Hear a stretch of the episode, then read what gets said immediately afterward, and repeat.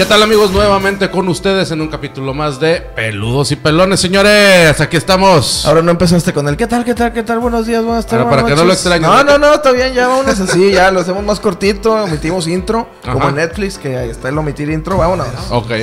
Bueno, pues en esta ocasión, este, como el capítulo anterior, nos la pasamos bien chingón aquí con el doctor Refugio.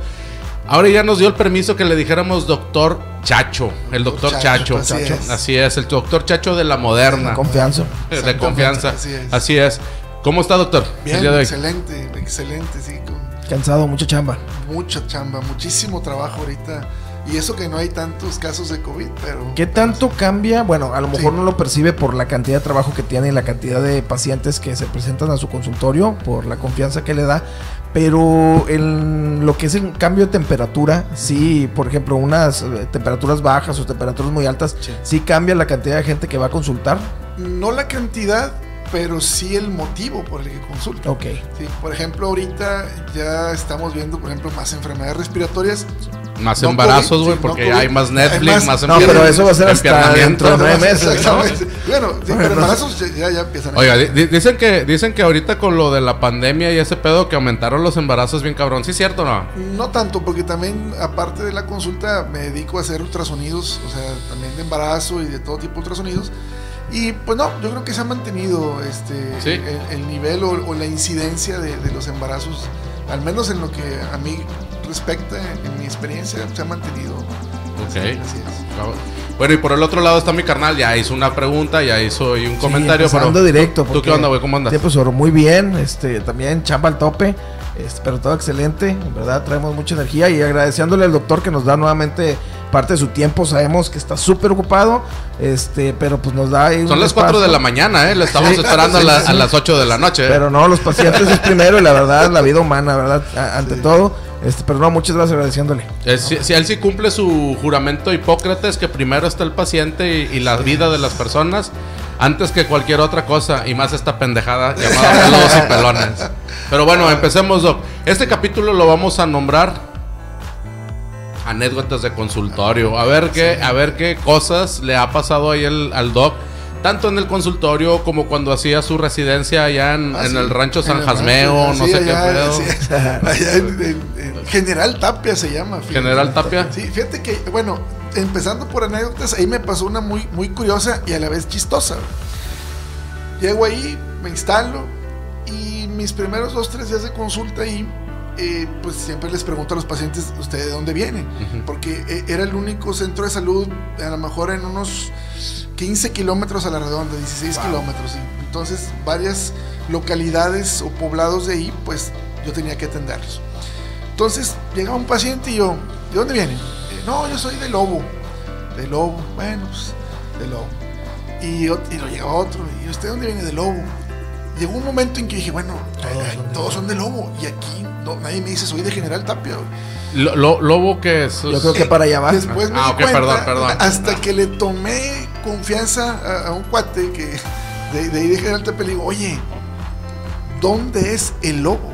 O sea, yo necesito saber dónde es el lobo porque es la mayor parte de las personas que están consultando aquí en el centro de salud provienen de ahí. Ajá. Me dice, aquí es el lobo. Dije, "Bueno, Porque pues, sí, pues porque lobo, pues si se llama General Tapia, ¿Por qué ¿por lobo? ¿por qué lobo?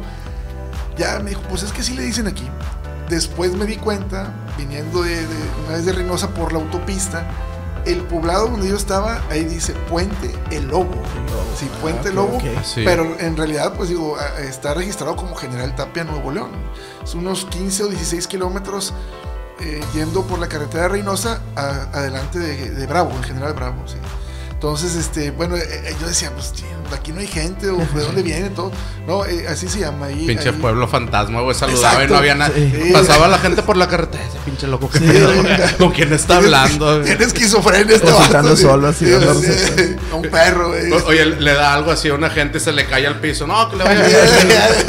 Sí, fíjate, entonces entrando ahí fue una de las anécdotas que tuve llegando prácticamente. Y, y bueno, ahí mismo este, también eh, a veces con el, el tono de la voz de, los, de las personas de ahí, a- a- al principio yo pensaba que, que querían problemas o que me estaban tratando mal. Ajá. Eh, la gente sí, digo, si yo, hablo golpeado, bueno, ahí me decían, quítate que ahí te voy. O sea, sí, de, de plano, ¿no? Sí, la gente de rancho sí, definitivamente. Si ustedes piensan que la gente que es de la ciudad de Monterrey o su zona conurbada, para la gente que nos ve de otros lados de la República o, de Latinoamérica, que hablamos golpeado, que estamos enojados, pues no, hay gente, la gente de rancho de acá en verdad dice, ay güey, pues qué le dije que está así. La verdadera gente del norte habla golpeado, que ahí sí, sí te cagas, güey. O sea, sí, sí le bajas dos, tres pinches tonos sin que te diga nada, güey. Sí, la verdad es que sí. Oiga, eh, ¿vas decir algo? No, nada, que, eh, pues, una anécdota así, hablando del tono de voz, que eh, yo tenía un amigo que tiene, bueno, usted dice que estaba por China, ¿no? Esa Sí, localidad. China, Bravo, y luego sigue General Tapia. Ah, Sí, bueno, sí, sí. él era de, de, no me acuerdo si era China o Bravo, pero era un pueblito chiquito también que era Congregación Cantú. Ah, sí, sí. Y sí. todos hablan así, bien golpeados Así y así. es. Este, y yo creo que de ahí somos los Cantú de Congregación Yo, Cantú. yo creo que sí, porque mi papá, aparte de hablarnos golpeado, nos, hab- los, Ah, los hablaba con golpes. güey. Nos daba unos santos putazos que. Pero aquí estamos y no estamos traumados, pinche generación de cristal. ¿eh? A ver, Doc, la- la- en el capítulo anterior, eh, cuando hicimos ahí una pequeña Sí. pausa, nos platicaba varias, varias anécdotas Sí. que le ha que le ha que le había pasado en su consultorio. No sé si, si recuerda una de esas. Una de, de una de una señora Ah, cuando. Pero esa sí la, no la comentamos en el No, programa. fue allá afuera. Ah, fue allá afuera. Sí. Ah, fue, fue, muy atra- buenísimo. fue- fue de atrás de cámara. cuan- Sí. que, que no quiso consultar conmigo. Sí. Ah, bueno, muy bien. Cuando yo llego a, a- a mi consultorio, mis primeros días eh, en, en mi consulta, obviamente mi papá, mi padre, doctor Cuco, también ahí de la Moderna, muy conocido, eh, él sí, muy conocido en Monterrey y en, muchos, en muchas otras ciudades. Eh, llego, me instalo y a los pocos días, mi papá siempre ha tenido una cantidad de trabajo impresionante. El papá, el papá del doctor Chacho tiene más seguidores que ni nosotros. Ah, sí, claro.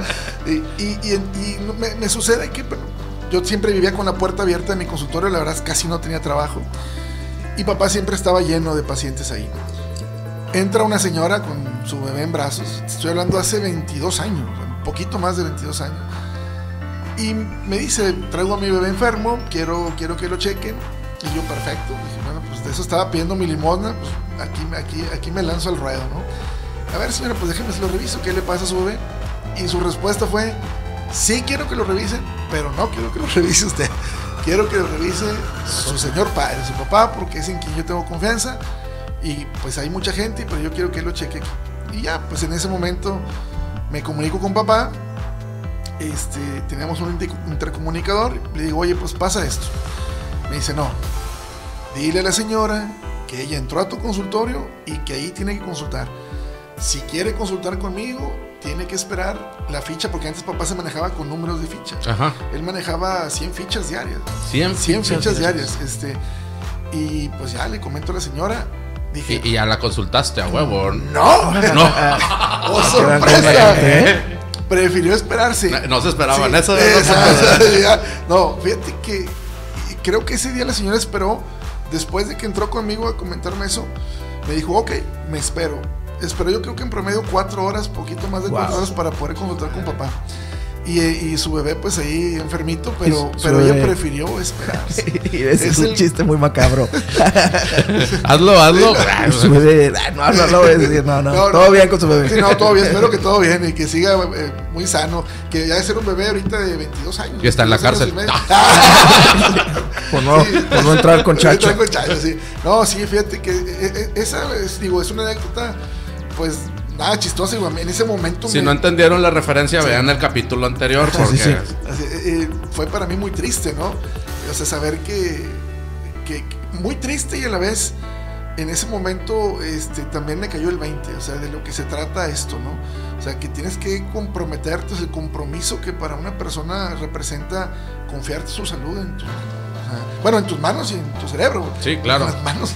Este, pero ahí me cayó el 20 de lo que a lo que me estaba enfrentando y luego con quién me estaba ahí enfrentando también de- con experiencia papá ya de 20 años y miles de pacientes ya vistos, ¿no? Sí, sí, sí. A ver, ahí te va una pregunta. Sí. En el tiempo que tú llevas consultando, obviamente, eh, como médico general o, o tu, o tu educación primaria, o sea, sí, sí, Básica, después eres básica, eh, fue como médico general. Claro. Eh, ya después pues pones tu consultorio. En este tiempo pues también te enseñan a, a ¿cómo se dice? A suturar, a, a fracturas y En todo eso. Sí, sí, sí, sí. ¿Te ha llegado algo así que tú digas, ay, no mames, cabrón, ese sí, sí se pasó de... Al consultorio mm, también me han llegado, no, no tanto, fíjate, más cuando estaba estudiando. Por ejemplo, en, en- en- en la rotación de urgencias, que esa yo la llevas en sexto año. Bueno, al menos cuando yo estudié medicina. En sexto año llevamos rotación de urgencias. Yo recuerdo que éramos ocho, ocho alumnos, estudiantes de sexto año, en, en- entre sala de urgencias y consulta de urgencias, porque ahí, en el, hospital universitario está dividido consulta de urgencias y la sala, que es donde llegan los heridos, los que traen las ambulancias, pues. Y resulta que esa vez hubo un- una volcadura para acá el rumbo de Salinas Victoria, bueno, no, Sabinas Hidalgo, como 100 kilómetros de aquí.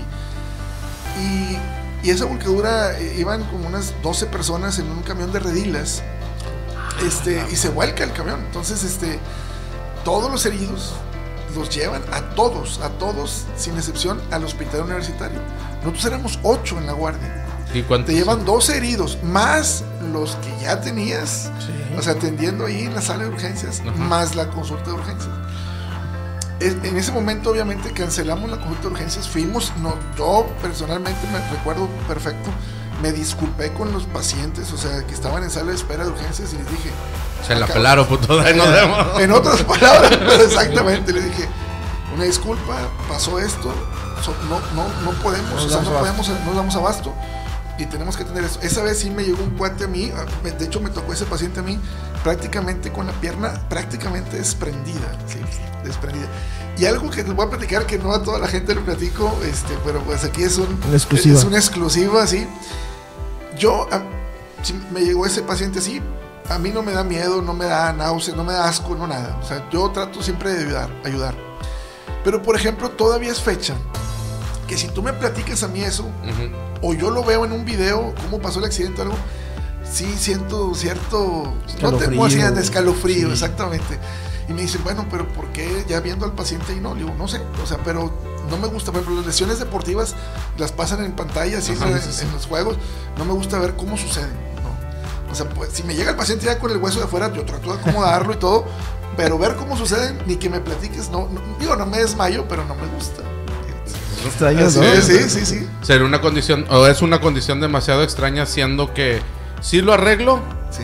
pero, Pero no me gusta ver cómo se no, ¿no? no me platiques cómo Sí. fue. Así es, sí. A la O, madre. o no me gusta ver, bueno, aunque es muy importante a veces si hay un pasó. video, ver cómo sucedió la lesión para también saber qué, qué, esperar, ¿no? En- en- ¿Cu- ¿Cuál ha sido, cuál ha sido en, en todos tus años de experiencia de, de- de trato a los pacientes? ¿Cuál ha sido tu, tu tratamiento o tu accidente o no sé más impresionante que has visto? ¿Ese o Ah, bueno, no, en, en ese sentido sí ese. Igual, a- al hospital universitario pues obviamente llega muchísima gente con heridas de arma de fuego, arma de fuego heridas este, Arma con armas cortantes y de hecho en- también recuerdo que cuando estaba en, en clases o en, en- en la guardia de, de cirugía plástica, porque también, también tenemos en quinto año esa, esa materia, eh, a mí me tocó guardia el 24 de diciembre y parte del 25, o sea, ahí me la pasé día y medio y también, y lo mismo, no nos dimos abasto esa vez. Y, y sí, pues llegaba gente a veces con exposición de hueso, por ejemplo, en la mano. Porque le Este, explotó sí, un o explotó cohete. un cohete o porque se cayó con un vaso en la mano y pues le, le perforó ahí. se rebanó y la chingada? Una vez sí, una vez nos llegó un caso de un cuate que... Eh, pero fíjate, el, el- el otro vato acá con su sufrimiento y el Sí. doc se la cura, No, no, no. Una vez nos llegó un caso que, que me impresionó mucho porque era un absceso impresionante en la mano. Y resulta que la persona que iba con ese absceso había golpeado a otro cuate. Entonces, con el solo golpe, era una herida muy pequeña, lo que le había causado Ajá. el diente de la otra persona. Pero a los pocos días fue una infección severa, de las más severas que yo he visto. A él lo tuvimos que abrir sin anestesia porque la anestesia no, no hace mucho efecto cuando tienes una infección de ese tipo. Este, se hace, eh, ahí tuvimos que abrirlo prácticamente dorso y palma de la mano para sacar ahí el, el material purulento, ¿no? Llámese la, la, la pus. La pus. Y no sacarle la pus de, de- de- de- en otro sentido, pero sí, ahí sí era literal, ¿no? Este, sacarle la pus ahí de la mano. Eh, Es, digo, yo, yo, perdón. Ahí se, se confirma que una de las partes más sucias del cuerpo humano es la boca, Yo ¿no? creo que de las más, de las más sucias. este, por las Donde hay más bacterias. sí. más bacterias. Exactamente, entonces es más propenso que una mordida te cause un, Sí. Este, Una infección una severa, infección, sí, que a lo mejor un, un corta con un cuchillo y que estabas, no sé, cocinando pollo, que dicen que también el pollo es muy, Así es. este, tiene muchas bacterias y bueno, ahí quién sabe, no, nunca se corten ni se pongan pollo. Sí. Este, de, de hecho, era lo que iba a comentar. Yo había visto un video en, en YouTube de, de heridas o, o de tratamientos que debes de llevar.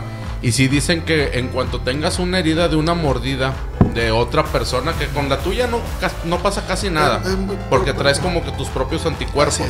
Pero si es una herida por una mordida de otra persona, sobre todo en los niños, que es muy común que se llegan a morder o así, si ellos o si alcanzan a ver que tienen Ya una herida, ya, ya que haya perforado eh, las dos capas de la piel, dermis y epidermis, pues hay que estar muy al pendiente. Y bueno, yo lo que vi ahí es que de preferencia sí lo lleves a consultar con, con el doctor o con un pediatra o con, con un derma o algo Exacto. para que determine si esa herida puede o no tener consecuencias posteriores a una infección. Eh, información que cura. Exactamente. Oiga, Doc, eh, haciendo un, un ladito las anécdotas, que ahorita volvemos a ellas porque yo creo que están demasiado interesantes. ¿Qué opina usted o, o- o qué consideración tiene para la ¿Por qué, uno, por qué piensa lo que piensa? medici- medicina homeopática y dos, el- el- la medicina o el efecto placebo de, de la medicina? Muy bien, mira, de la medicina homeopática, de, de hecho, en la actualidad, eh, por ejemplo en la UNAM, eh, tú puedes elegir la, la rama de la carrera en medicina que tú quieras llevar. Por ejemplo, yo, mi, mi- mi título, por ejemplo, es médico cirujano partero. Pero, por ejemplo, actualmente en la UNAM yo puedo decir a, a mitad de carrera, ¿sabes qué? Yo quiero terminar mi carrera como médico cirujano homeópata.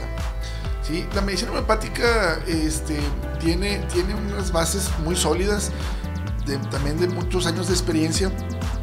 Y la medicina homeopática, eh, por lo general, se curan con lo que pues, te enferma, ¿verdad? Por ejemplo, te das cuenta que se hacen, se hacen este, eh, sustancias o soluciones con las que a veces, bueno, bañan los chochitos famosos, las Ujú. pastillitas estas, eh, y, y con, lo- con el, por así llamarlo, el tipo de enfermedad que te está atacando, es con lo que se te, te vas curando. Pregunta, ¿por qué tiene que ser con pastillitas de, de azúcar? Ajá. Bueno, en- eh, ahí en este caso, muchas de las soluciones que ellos utilizan llevan algo de alcohol. Sí. Sí, entonces como para contrarrestar en parte el efecto también. Ah, yo pensé del- que porque del chido, ¿no? Del alcohol, pues bueno, y sí saben ricas aparte. Sí, pues es pura azúcar. Exacto. Y, y- el, y el otro es también, a veces muchos lo hacen con, con pura solución. No neces- pueden ser en gotas o, o- o los famosos eh, chochitos. Eh, nosotros, yo a veces manejo tratamientos homeopáticos. Yo no los preparo, yo no soy homeópata. Pero por ejemplo hay farmacias aquí en Monterrey, me imagino que en muchas partes de la República, que ellos ya hacen los preparados. Por ejemplo, a mí me llega un paciente con tos muy difícil de tratar con los medicamentos alópatas que son los que usamos nosotros. Y a veces, por ejemplo, yo le pongo tos, tratamiento para tos espasmódica. Entonces ya el paciente va a una farmacia homeopática y ellos ya tienen las fórmulas homeopáticas para la tos espasmódica. Ya le venden al paciente su- su frasquito con, con las pastillitas y ahí ellos les dicen la dosis que tienen que usar. O por ejemplo, tratamiento para miomatosis, que por ejemplo en, en la medicina alópata es mio- miomas en el útero, en la matriz de la mujer, es la retiras con... ¿Qué es eso? Los miomas son tumores benignos Ok. de- del útero, pero que en algunos casos, dependiendo del tamaño del mioma, a las mujeres les causa mucho dolor o sangrados irregulares. Y ahí sí hay una medicina homeopática, no los cura, no los quita, pero sí controla. controla, los, algunos síntomas este, que, les, que les causan a las mujeres estos miomas, ¿no? por ejemplo. Entonces yo, yo tengo mucho respeto por la medicina homeopática. Obviamente, y, y bueno, no, no, no es mofa ni mucho menos, porque respeto mucho la medicina homeopática, pero eh, hay personas que, que también, pacientes incluso, que se enajenan y no, es que es lo mejor. Y yo les digo, a ver, bueno, si llegas conmigo infartado, Sí, exacto. ¿Se puede tratar, por ejemplo, algún cáncer con medicina homeopática? O sea, eh, no está, no, no hay, no hay bases sólidas o, o sí para, para tratar eh, el cáncer. Yo creo que, qué bueno que tomas, eh, tocas el tema del cáncer.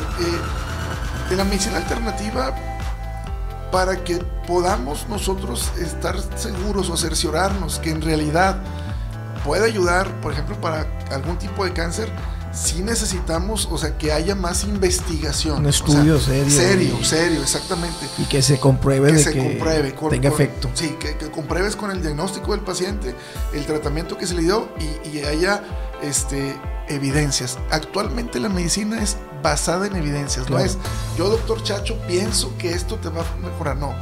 Yo, doctor Chacho, le- leí un Sé que este artículo donde dice dice que el 80% de las personas que tienen tu problema y que toman esto, mejoran. Entonces a lo mejor sería una combinación medicina homeopática con, con Con eso y a lo mejor puedes tener resultados. Hasta con Positivos. risoterapia, y, digo, parece una cosa ahora sí que de risa, pero Sí, sí, sí. todo eso, o sea, Pero aquí, aquí viene la segunda pregunta, que es el, el- el efecto placebo, Placebo. O, o el estado de ánimo también de, de las personas, que yo considero que, que tiene mucho que ver con la recuperación de, de algunas enfermedades o de muchas enfermedades. De hecho, bueno, hace rato eh, de- detrás de, de- de cámaras platicábamos algo del efecto placebo Sí. que sal- salió a relucir.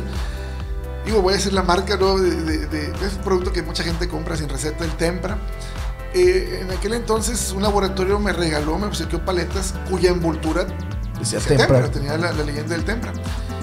Checo a un niño de 3, 4 años, ahorita no recuerdo exactamente la edad, y le regaló su paleta. Se portó muy bien, le regaló la paleta. Y la mamá me llama al día siguiente y, y me pregunta, doctor, ¿dónde puedo comprar? No me, no me puso la receta, no puedo comprar las paletas de tempra como la que le dio a mi hijo. Y yo digo, no, pues es que es una paleta de dulce, no, no es tempra, no es el medicamento. No, es que, es que le cayó muy bien. Se comió la paleta. Hombre, andaba como si nada. Entonces, Por ejemplo, ahora ahí es muy raro porque el niño no, no, sabe qué es el Claro. Sí, o sea, no lo conoce. Quizás, digo, a lo mejor, y menos un niño tan pequeño, ¿no? Pero quizás la mamá, no sé, que ella lo vio mejor. Sí. eh, A lo sea, mejor el azúcar lo reanimó un poco y dijo, es. ah, ya, ya está reaccionando al medicamento. Pero ahí también entras en, en- en un plano. Oye, el, el niño en el piso así, Sí, ay, convulsionando. convulsionando, Oiga, no, doctor, ya está hasta bailando. es Sí, breakdance. Digo, ya me está pasando el, el paso. eh. Sí, no. Bueno, y ahí entras en un plano también diferente que, que trata también, a lo mejor, del, del área de la fe, ¿no? Porque hay gente que, que le tiene fe a algo o a la persona que se lo prescribe. Me ha pasado con, con pacientes de mi papá, cuando yo los recibo acá donde hago ultrasonidos, este que me dicen, y bueno, y es una anécdota que también que, te- que- que les quiero platicar, pero ya acá en el consultorio, Venga, venga. este, con un paciente de mi padre. En aquel entonces, por una extraña razón, porque papá casi nunca falta al consultorio, no estaba papá en el consultorio. Ah, no, perdón, sí estaba, ya, ya me acordé. Sí estaba, pero él estaba en su consultorio. Llega un paciente conmigo con un dolor muy agudo. Era un cólico biliar, tenía un problema en la vesícula, el señor. Eh, le, le aplicamos un medicamento intravenoso, lo vemos que mejora y No va a faltar el doctor que nos esté viendo. No, güey, es Ah, que eso sí. se trata de esta manera, Sí, güey. ah, Había que poner inmediatamente. Sí, Sí, así. Y me dice el señor, y, y, doctor, me siento mucho mejor, muchas gracias. Pero, y dije, y hago un pero. Este, Pero no me coció y traigo la afuera, qué pedo. intestino esto, delgado. de- esto está bien. Sí. Pero está sonando mi panza. mira. ah, mi celular. me dice, pero necesito, ver- necesito saludar.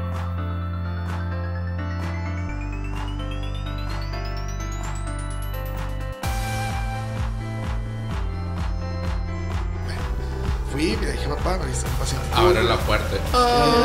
Brillando. Sí, güey. Un no importa. Total, ya, eh, y entra papá, lo saluda. No duró papá más de un minuto ahí hablando con él. Ya incluso ya lo saludó, le dijo, no, no se preocupe, todo va a estar bien, ya sabemos qué tiene. Este, y me gusta saludarlo, ya se regresó a su consulta. Y el paciente todavía aún mejoró su semblante aún más. Y me dice, "Doctor, ya me siento mejor. Ya vi a su papá, ya lo saludé. Discúlpame, dice, me hizo muy bien su medicamento, pero ya, ya me siento aún mejor. Sí, sí, sí. Porque yo tengo mucha fe en él y, y- y eso me, me alivia. Pues qué bueno, güey. Digo, eso quiere decir lo bien que tu papá hace ese trabajo de, de doctor. Este, también la gente le tiene un aprecio y una estima muy grande que hasta los hace sentir mejor. Y entra un poquito lo yo creo que, los, que es el efecto placebo, decir, viendo a esta persona, yo me siento mejor. Exactamente, así es. Me regreso un poquito este, a lo de los chochos, a, la, a la de la medicina, Medicina homeopática. Eh, yo me acuerdo que cuando estaba morrillo, que estábamos en la primaria, así era bien común que viéramos a los compañeritos chochos. que trajeran sus chochitos. Y nosotros, ay, no sé si si bien o pendejamente le agarrábamos sus chochos y nos los tragábamos como dulces, nos pudo haber hecho algún mal o, o algo. Te pudo haber llevado a, a tu estado actual. No, no. No, no, no, no, no, de de, de- de- estar bien, de estar excelente. Ah, sí, ah, bueno. Sí, tu estado actual de, una persona inteligente. Sí. ah, con- con- sí, no, no, no, no, no, daño no, te, no creo que te haya podido hacer. Eh, eh, son, son microdosis, son, son dosis muy pequeñas las que se manejan en la medicina homeopática. Entonces, difícilmente corres un riesgo, incluso tomándote quizás hasta, digo, no está bien que, que tomen todo el fresquito o algo. No estamos pero- recomendando sí, que se tomen hagan, el así do- el- No la- las dosis o... Pero si te fijas, las dosis homeopáticas son a veces de cada hora, cada dos horas. Son dosis a veces eh, en la etapa aguda muy, muy fuertes, muy constantes la, la toma. Que también la- para las personas que no les gusta tomar medicamento, pues no les agrada estar tomando cada hora o cada dos horas un medicamento. Yo sería malísimo con ese pedo, güey. Si es No son chochos, son como tic tacs. O sea, No, pero, Sí. güey, hasta yo- para aliento sirven, yo creo. Aliento alcohólico, por cierto. güey, jalando se me olvida a veces comer, güey. Bueno, se me va, sí. me va a acordar de una pinche pastillita, güey. En- Hace tiempo, en- creo que fue en Estados Unidos, porque eso no, no me consta a mí, pero lo, lo escuché de un, de un médico en una conferencia. Perdón. Hicieron un estudio, ahorita que hablas del apego al tratamiento, que dices, a mí se me olvidaría. Hicieron un estudio en Estados Unidos donde te daban un placebo y te decían, este, te voy a dar Jonathan,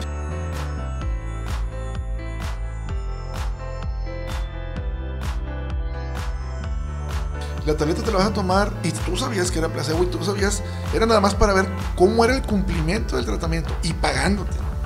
Bueno, aún así, hubo personas Que no nos la y, tomamos, fueron, y fueron honestos y no se la tomaron y no se les pagó más que las que se tomaron. O sea, eh, imagínate, o sea, te- pagándote. Pagándote. Sí, y sin ningún efecto. Es sí, correcto, es, así es. es una pastillita de Nomás nada. Para ver el, el apego.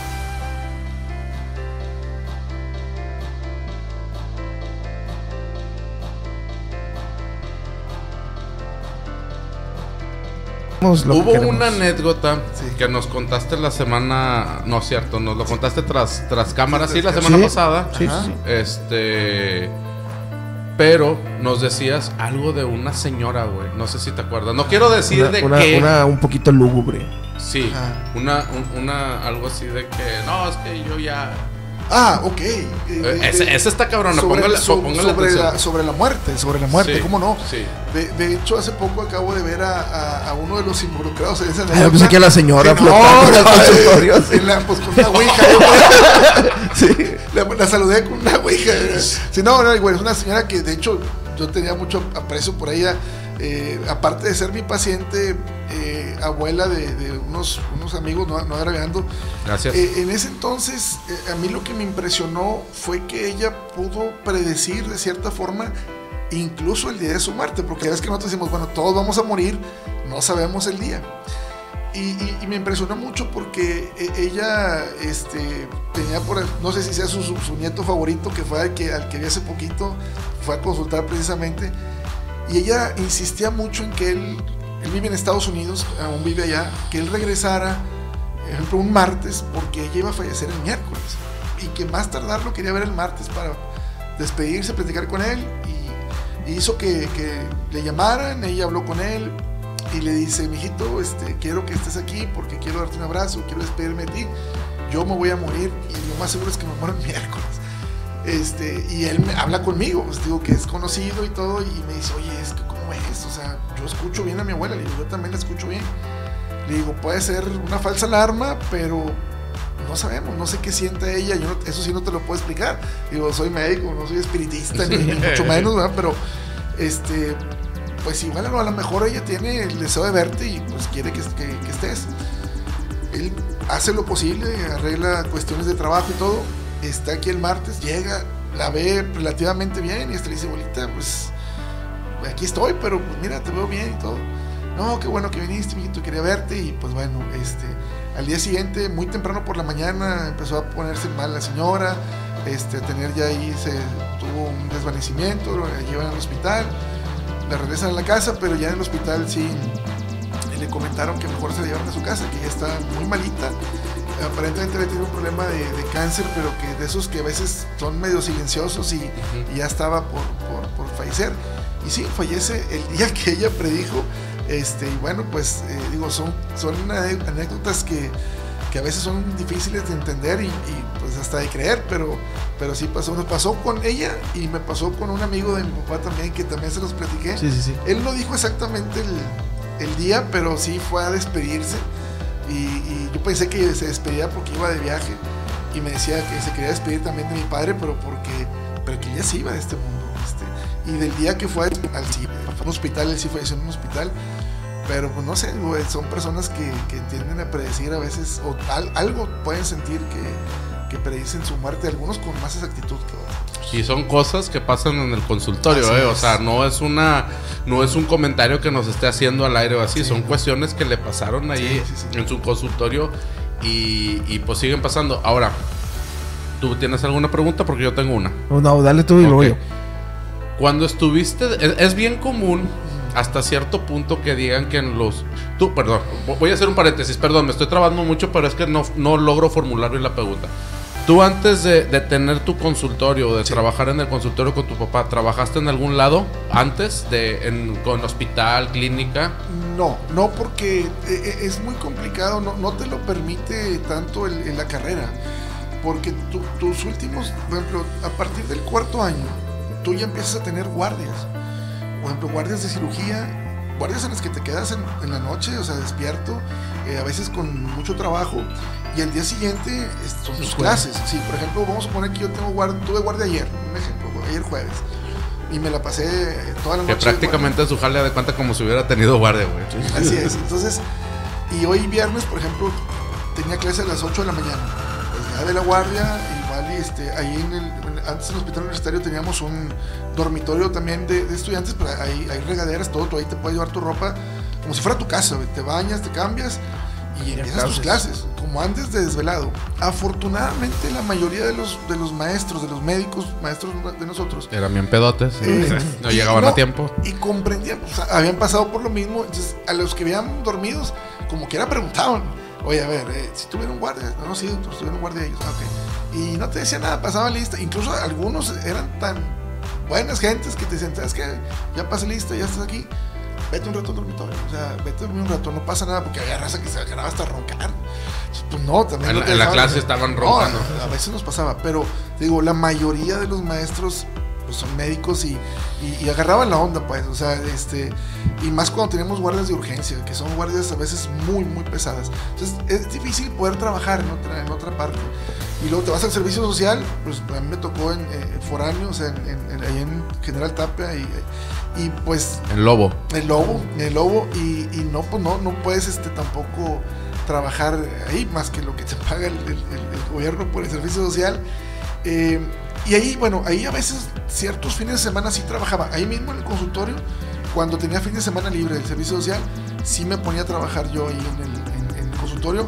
Lo que cayera de pacientes y, y- o si papá me programaba alguno en, en fin de semana que yo pudiera ver o hacer una, eh, por ejemplo, eh, al- algún, eh, ¿cómo te diría? Una cirugía menor, por ejemplo, quitar una bolita de grasa, verruguitas. Bueno, yo lo hacía el fin de semana que, que me tocaba libre y eso fue, por así decirlo, entre comillas, un trabajo que tuve antes de ya estar establecido como ahora. Ok, ok. Bueno, es que mi pregunta iba. Nosotros tenemos dos capítulos que se llama Paranormal o Sobrenatural. Sí, entonces mi pregunta iba. Y bueno, la hago ahí de donde hiciste tu servicio social eh, o en el consultorio de tu. en el hospital de- universitario. O en el hospital universitario. O que de algún camarada o, o colega tuyo sepas que le haya pasado algo. ¿A ti te tocó ver algo en el hospital universitario? ¿Alguna experiencia? ¿Alguna experiencia paranormal o sobrenatural?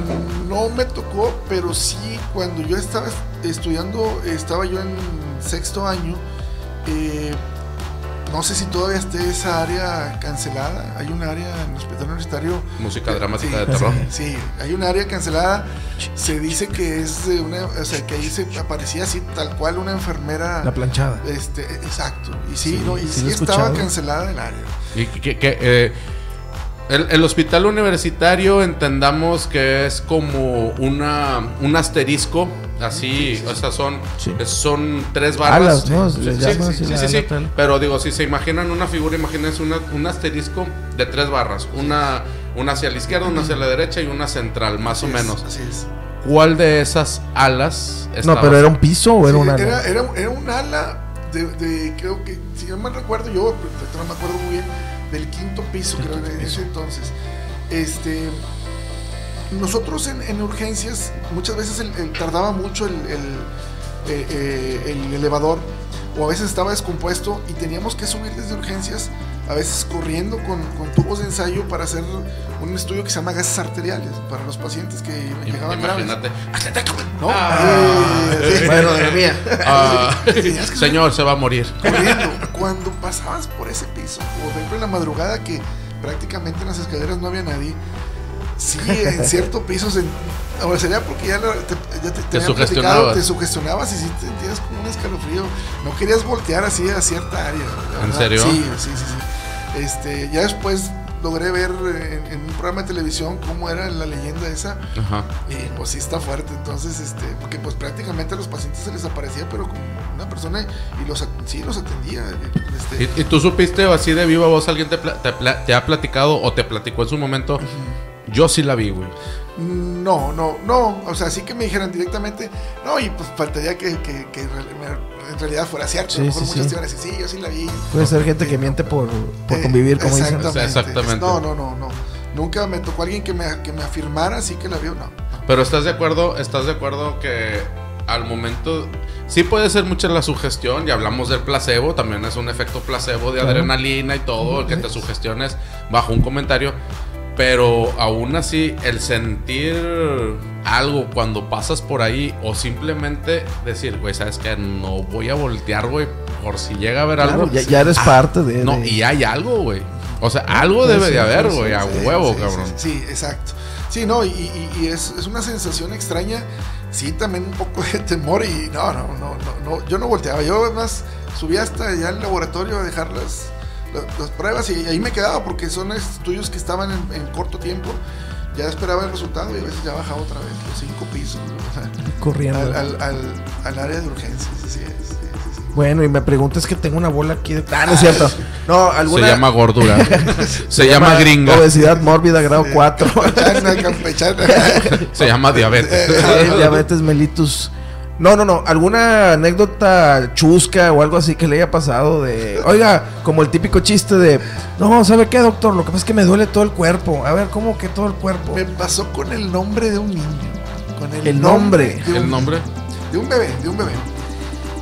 Eh, era un bebé que, bueno, eh, la primera vez que me visita, un paciente de primera vez, pues obviamente le preguntas todos sus datos.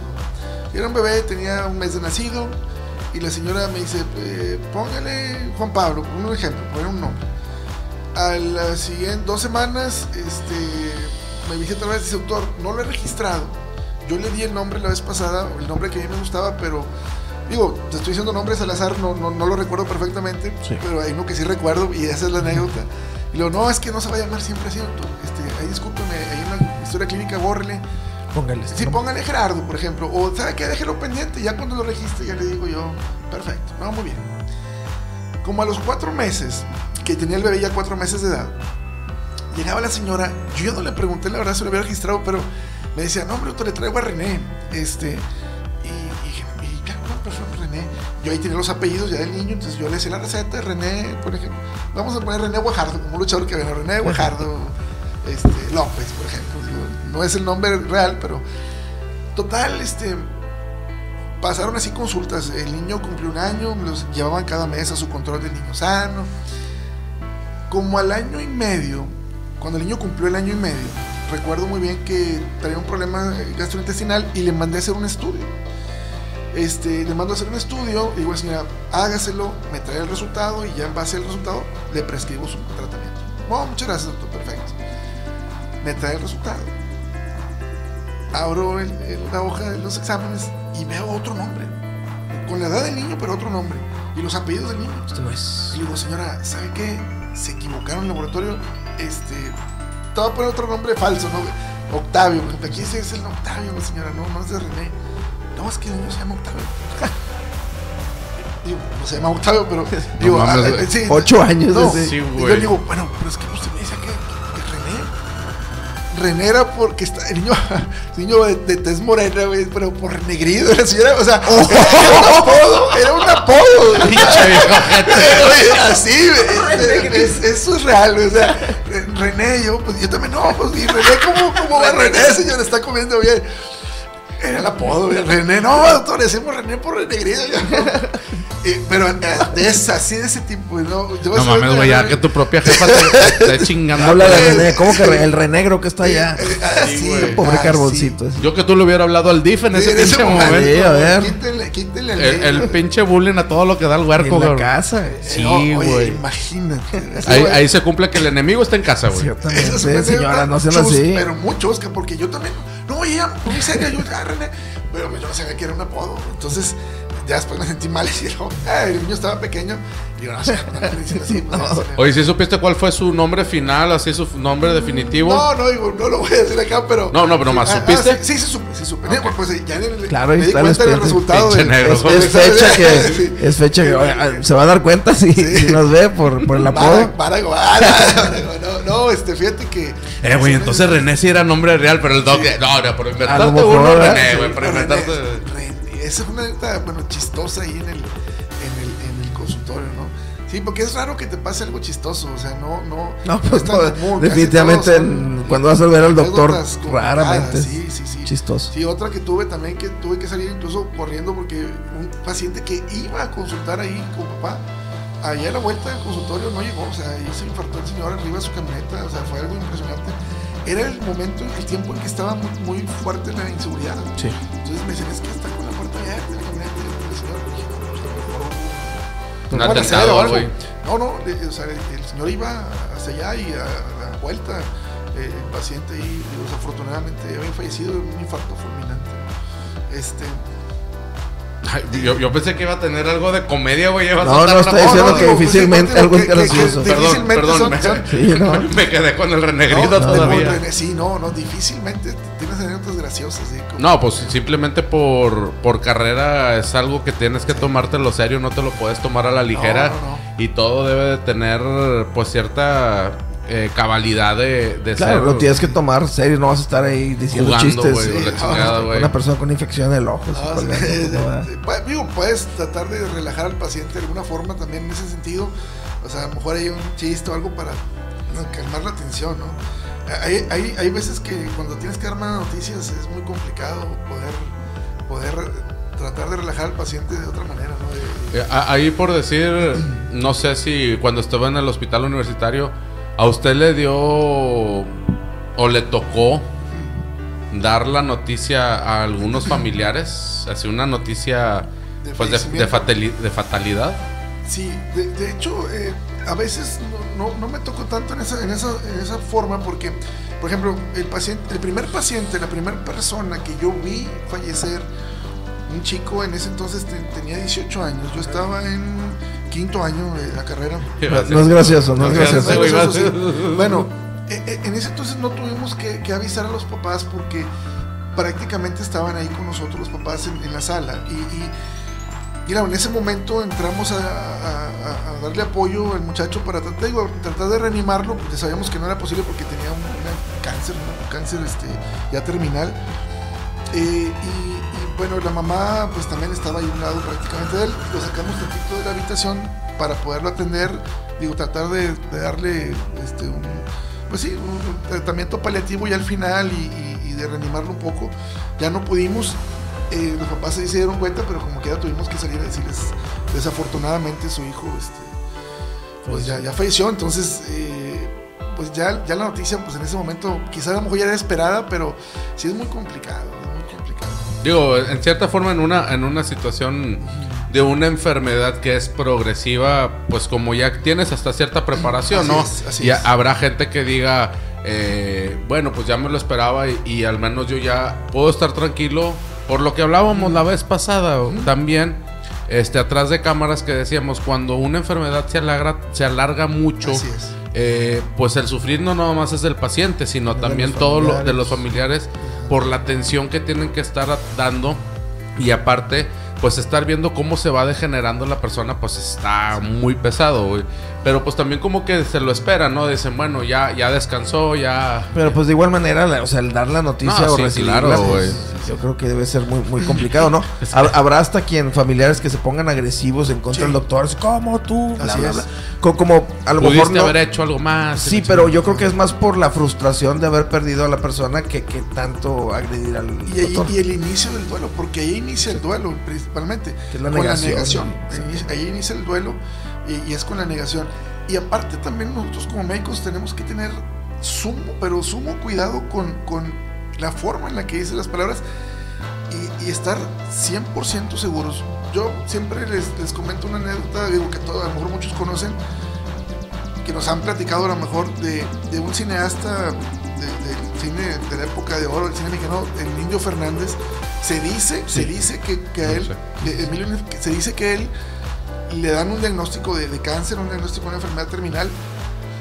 Va a su casa, eh, saca una pistola y, y se, se suicida, se, da un- se pega un ba- balazo, se pega un tiro. Entonces, imagínate, por ejemplo, el, el escenario en el que oh, pues, me equivoqué, no era él. O sea, puedes matar más con las palabras que. Vamos a...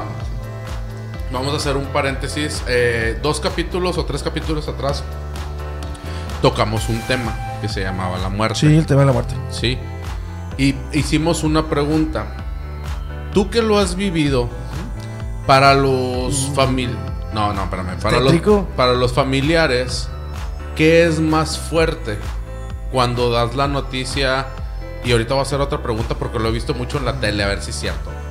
Pero ¿qué es más fuerte? Cuando la persona fallece por un accidente o por una, una situación como que fue de que... Sí, estaba, estaba vivo conviviendo con nosotros y a tres cuadras se mató. o eh, un tipo de Una enfermedad. una Sí. enfermedad o algo así. Una muerte accidental, una muerte repentina. Es, es, es mucho más fuerte. Sí, no, obviamente. Es, es, como cuando tú sabes que te van a hacer una fiesta sorpresa, pues ya no es tanta sorpresa, ¿no? Este, pero, pero eh, se siente más bonito cuando te. es- es- Es que eso estaba pensando que sale, que sale acá el doctor. Sí. ¿Quiénes eran los familiares de, Juanito. Pérez? Así es, Nosotros sí, sí, somos. Eran, güey. eran así es. Eran, Sí, güey. Exacto. Sí, no, no, ahí, ahí, ahí es, es- digo, para todos definitivamente yo creo que, que una pérdida así repentina, o sea, es, es mucho más difícil e incluso hay más negación en el duelo de una persona que, por- porque las personas cuando ya, cuando ya tienen una enfermedad te- terminal y que sabes el desenlace que tarde o temprano va a suceder, ya el duelo de los familiares empieza desde que se enteran de, de- de- de lo que va a pasar. Desde ahí empiezan. Primero con la negación, ahí la negación de que no, mi papá, mi mamá, mi hermano, mi hermana no puede tener esta enfermedad. Pero ya también van este, haciéndose a la idea, a- a- a ir aceptando de que, bueno, el desenlace va, va a ser ese. Como que también, a mí no me gusta jugarle a, a- a de que no, este, le quedan tantos meses. Eh, me he llevado sorpresas impresionantes, este, y, y digo, gratas muchas de ellas, pero me he llevado muchas sorpresas con, con en andar haciendo pronósticos de, de cuándo puede fallecer una persona. Sí. ¿Sí? Sí, sí, sí. No, pues ahí está la señora, güey. Si te digo, me muero el, el miércoles. Bueno, y ella, tú, ah, ella no sí, sí, pero no, con Pinche personas que tú Ah, no, no es cierto. No es tú- cierto. No, Tú no, piensas no, no. con que personas que, que, que ya van a fallecer, que tú piensas que van a fallecer y duran años todavía y, y terminan falleciendo gente que ni te esperas. Y, y- y- hay gente que dice, ese güey se murió, no lo han avisado. Ah, bueno, sí, sí, sí. Pero sí, digo, yo, eh, esa pregunta sí, es, es mucho más el impacto de quien, para dar una noticia de que alguien falleció repentinamente que cuando alguien ya, porque ya lo espera el familiar, por.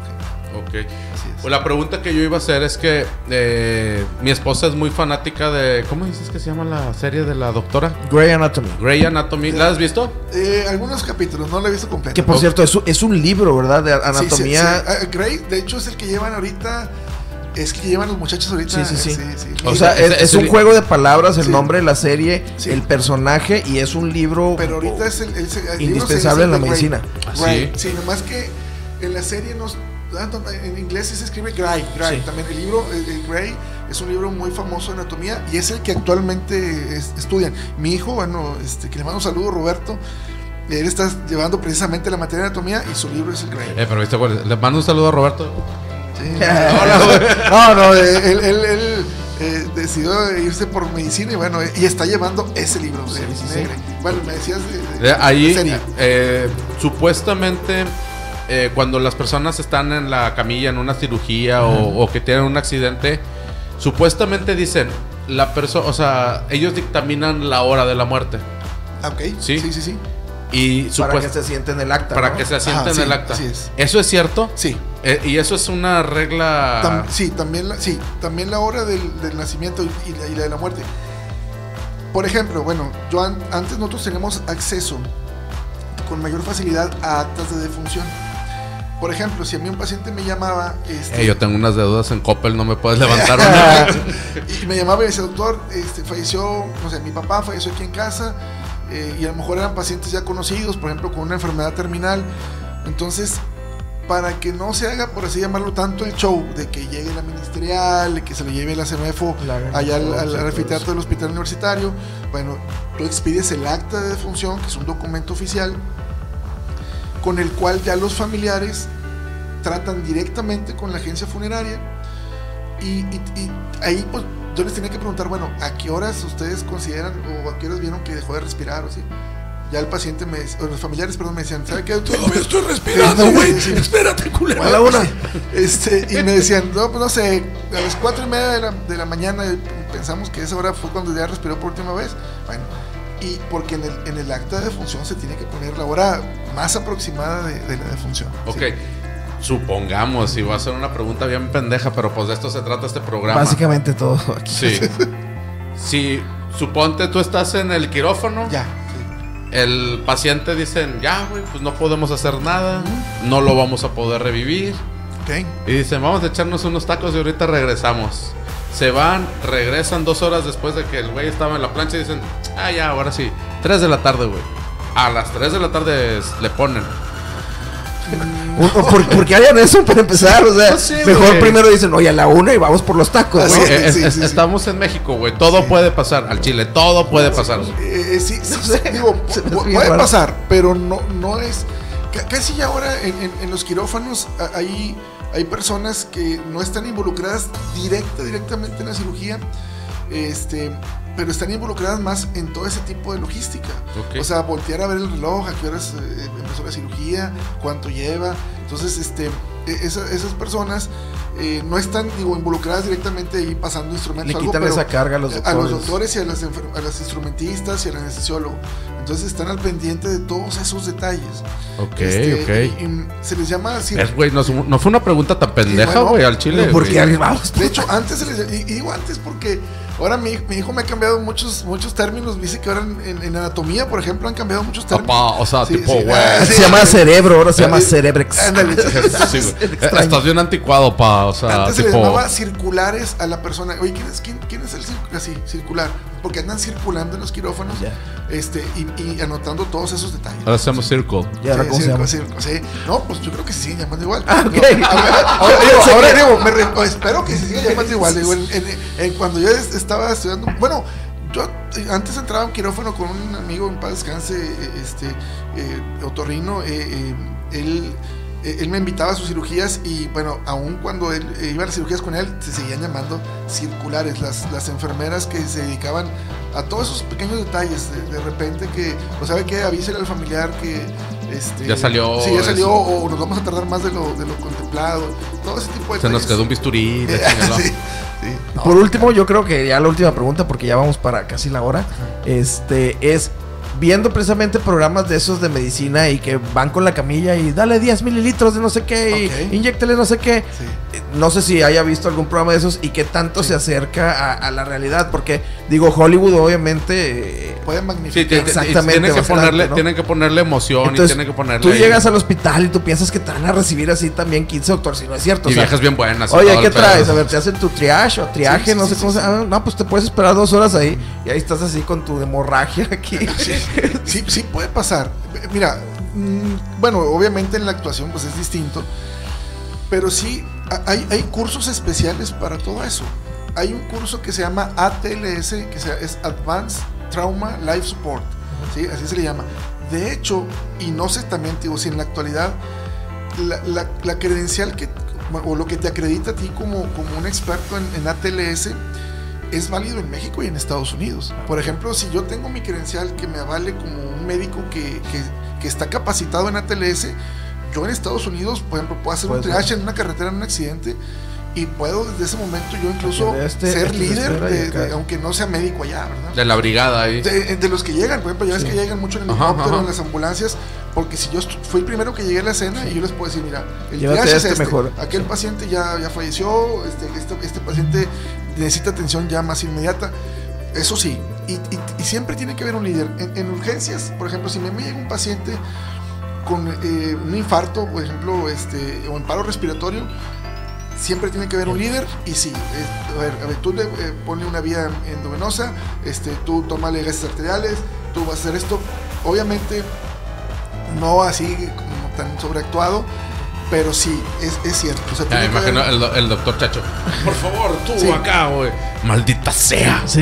De hecho, ándale. Se acaba de ir este güey. De hecho, es, de- la persona que aparentemente es el líder, tú puedes decir, no, este, está de flojo, güey, no está haciendo nada. No, o sea, pues es el que sabe más y prácticamente el equipo ya, ya tiene que saber lo que tiene que hacer. Sí. Él nada más Pero- va coordinando como un. Y sobre la marcha de, de lo como el paciente va reaccionando, Sí. tiene que, que saber qué hacer.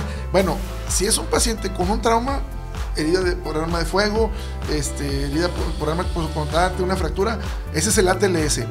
Y el de pacientes que llegan con infartos, con problemas, por ejemplo, de coma, coma diabético, ese se llama ACLS.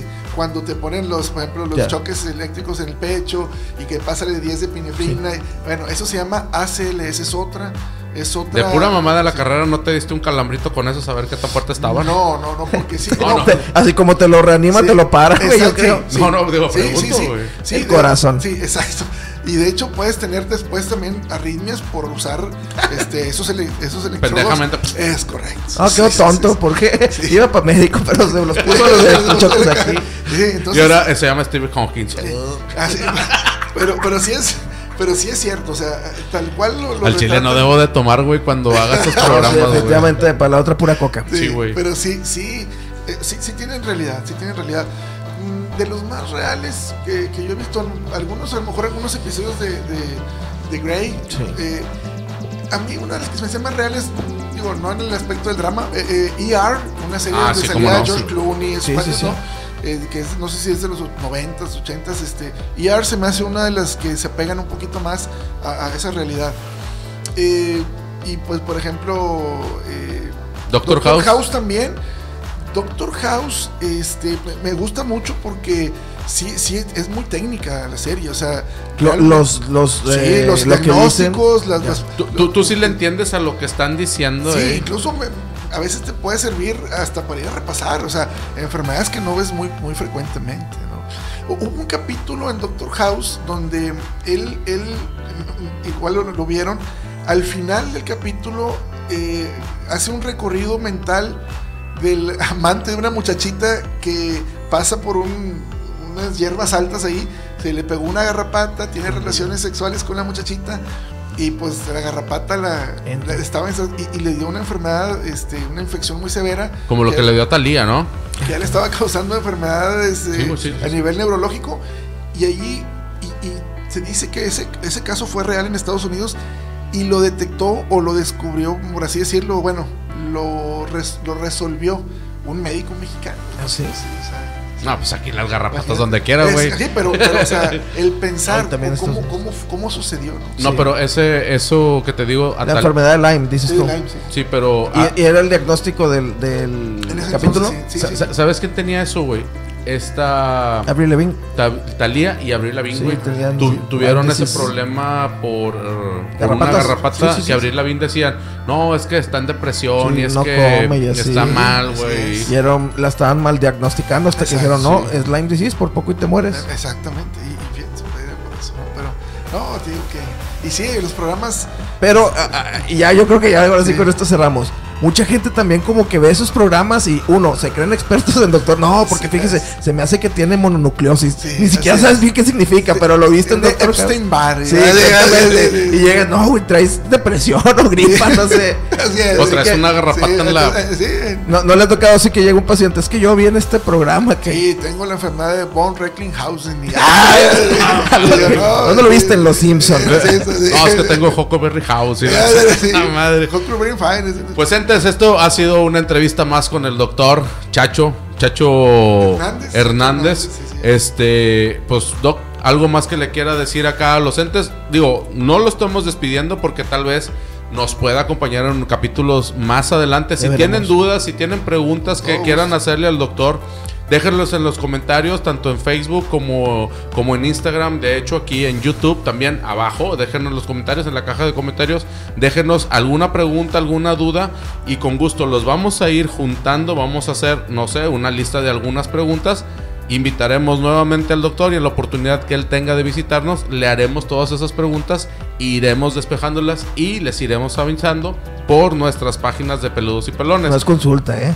No, no es consulta, tampoco um, se mamen. Pero, Doc, ¿algo más que le quieras decir a la gente? No, no, pues yo más que nada, digo, eh, principalmente agradecerles a ustedes la, la invitación, me la he pasado de maravilla eh, en estas dos, dos sesiones que hemos tenido aquí en el, en el podcast, aquí este, que hemos estado conviviendo. Y más que decirles, bueno, sobre todo a, a mis pacientes, que espero que, que pues a algunos les voy a pasar ahí el link para que vean eh, este programa. Saludos. Saludos a todos los Este, pacientes del doctor agradecerles- Cuco y doctor Chacho. Así es, agradecerles infinitamente el poner este, su confianza en lo más preciado que yo creo que tenemos los seres humanos, que es la salud, en, un servidor, también eh, a, nombre de mi padre, ¿no? Este, y que bueno, eh, yo sigo siempre con el compromiso de, de actualizarme, de, de darles lo mejor de, de mí en todos los sentidos, ¿no? Y, este, y pues seguirles agradeciendo eh, siempre, siempre su, su confianza y que bueno, estamos para lo que se, se ofrezca. Y próximamente la tercera generación que va a ser Roberto. Roberto Carlos Hernández Puentes. sí, ¿No se lo pusiste por el nombre del cantante? Por el cantante, fíjate que él. Futbolista sí. también. Ah, Sí, también, Roberto Carlos. eh, ah, más que le va al Barcelona, no le va al Real Ah. Madrid, me dijo. Pero yo sí le voy al Real Madrid. eh, yo, yo a él no lo, lo fue a registrar mi esposa y ella se acordó que le, que le gustaba, me gustaba mucho ese nombre. Y ella le puso ese nombre. Roberto Carlos, Roberto Hernández, así es. Muy bien. Sí, sí. Eh, Yona, ¿algo más que quieras agregar? Pues nada más, nuevamente agradecerle al Doc y decir que es una excelente persona porque aquí a lo mejor voy a tirar un poquito de tierra, pero hay unos doctores, la verdad, que se dan el taco de no, no, no, o sea, dime doctor y doctor y el apellido, ¿no? Y, y te Se ven, te ven por, o sea, por el hombro. Obviamente se respeta a los doctores, a los médicos, este, porque su carrera es muy importante.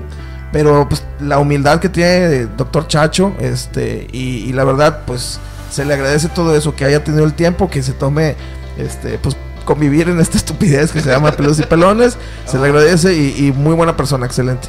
Pues bueno, a mí nada más me queda agradecer. Muchísimas gracias, Doc. Este Refugio Hernández, muchísimas gracias por acompañarnos en esta en esta segunda ocasión. No te, en la primera no te pudimos agradecer o no te agradecimos porque sabíamos que iba a haber una segunda vuelta. Pero sí, en realidad hay muchos doctores que se creen eminencias o se creen eh, sobre las demás personas. No, y lo que pueden ser, pero pues no, sí. nada más no- Digo, no son no, tan mamones. eh, Eso, eso, a eso exactamente iba. Yo entiendo, yo creo que la mayoría de nosotros entendemos que comprender el cuerpo humano es una de las cuestiones más difíciles que puede tener una persona. Comprender lo mismo que es él. Eso lo entiendo perfectamente, pero no por eso tienes el derecho de sobajar O, o, maltratar mira, a la gente. Exactamente. a, a lo mejor alguien que no entiende tus términos y lo pendejeas, pues no. O sea, ponte también los pies de, de la gente que te va a consultar, ¿verdad? Así es. Pero antes, antes que antes de despedirnos queremos que o quiero más bien dicho decirles que nos sigan por favor en la fanpage de Peludos y Pelones en Facebook como Peludos y Pelones Podcast en, en Instagram como Peludos y Pelones que se suscriban a este canal Sí. que se llama Peludos y Pelones también y eh, por favor eh, no nos dejen de seguir, dale a suscribir, dale a la campanita Comenten. y síguenos, comenten. Si tienen dudas acerca de algún malestar, alguna situación o algo, tema. con todo gusto Así ahí. es. Doc, antes de despedirnos, ¿dónde pueden seguirte o dónde pueden hacer una cita en todo caso? Está bien ocupado, pero ¿dónde lo pueden hacer? Sí, no, eh, es, eh, bueno, le voy a dar mi número, eh, 8180 20 18 51. No tengo WhatsApp, me pueden dejar un mensaje de texto eh, y, o marcarme y bueno, con todo gusto en cuanto... Todavía usa Nokia desde la viborita, güey, es. una mamada. Este, eh, estamos para, para servirles, ¿no? Este, y gracias, pues, no, de nuevo a los pacientes que, que ya tenemos por su preferencia, este, y seguimos como quiera ahí al pie del cañón, de lunes a sábado. Muy bien. consultorio. Muy bien. Entonces, esto ha sido todo. Peludos y pelones, experiencias de consultorio, más algunas cuestiones por ahí que se vieron. Muchísimas gracias por acompañarnos. Esto fue Gracias. Peludos y Pelones. Escuchen el podcast también en audio. Gracias.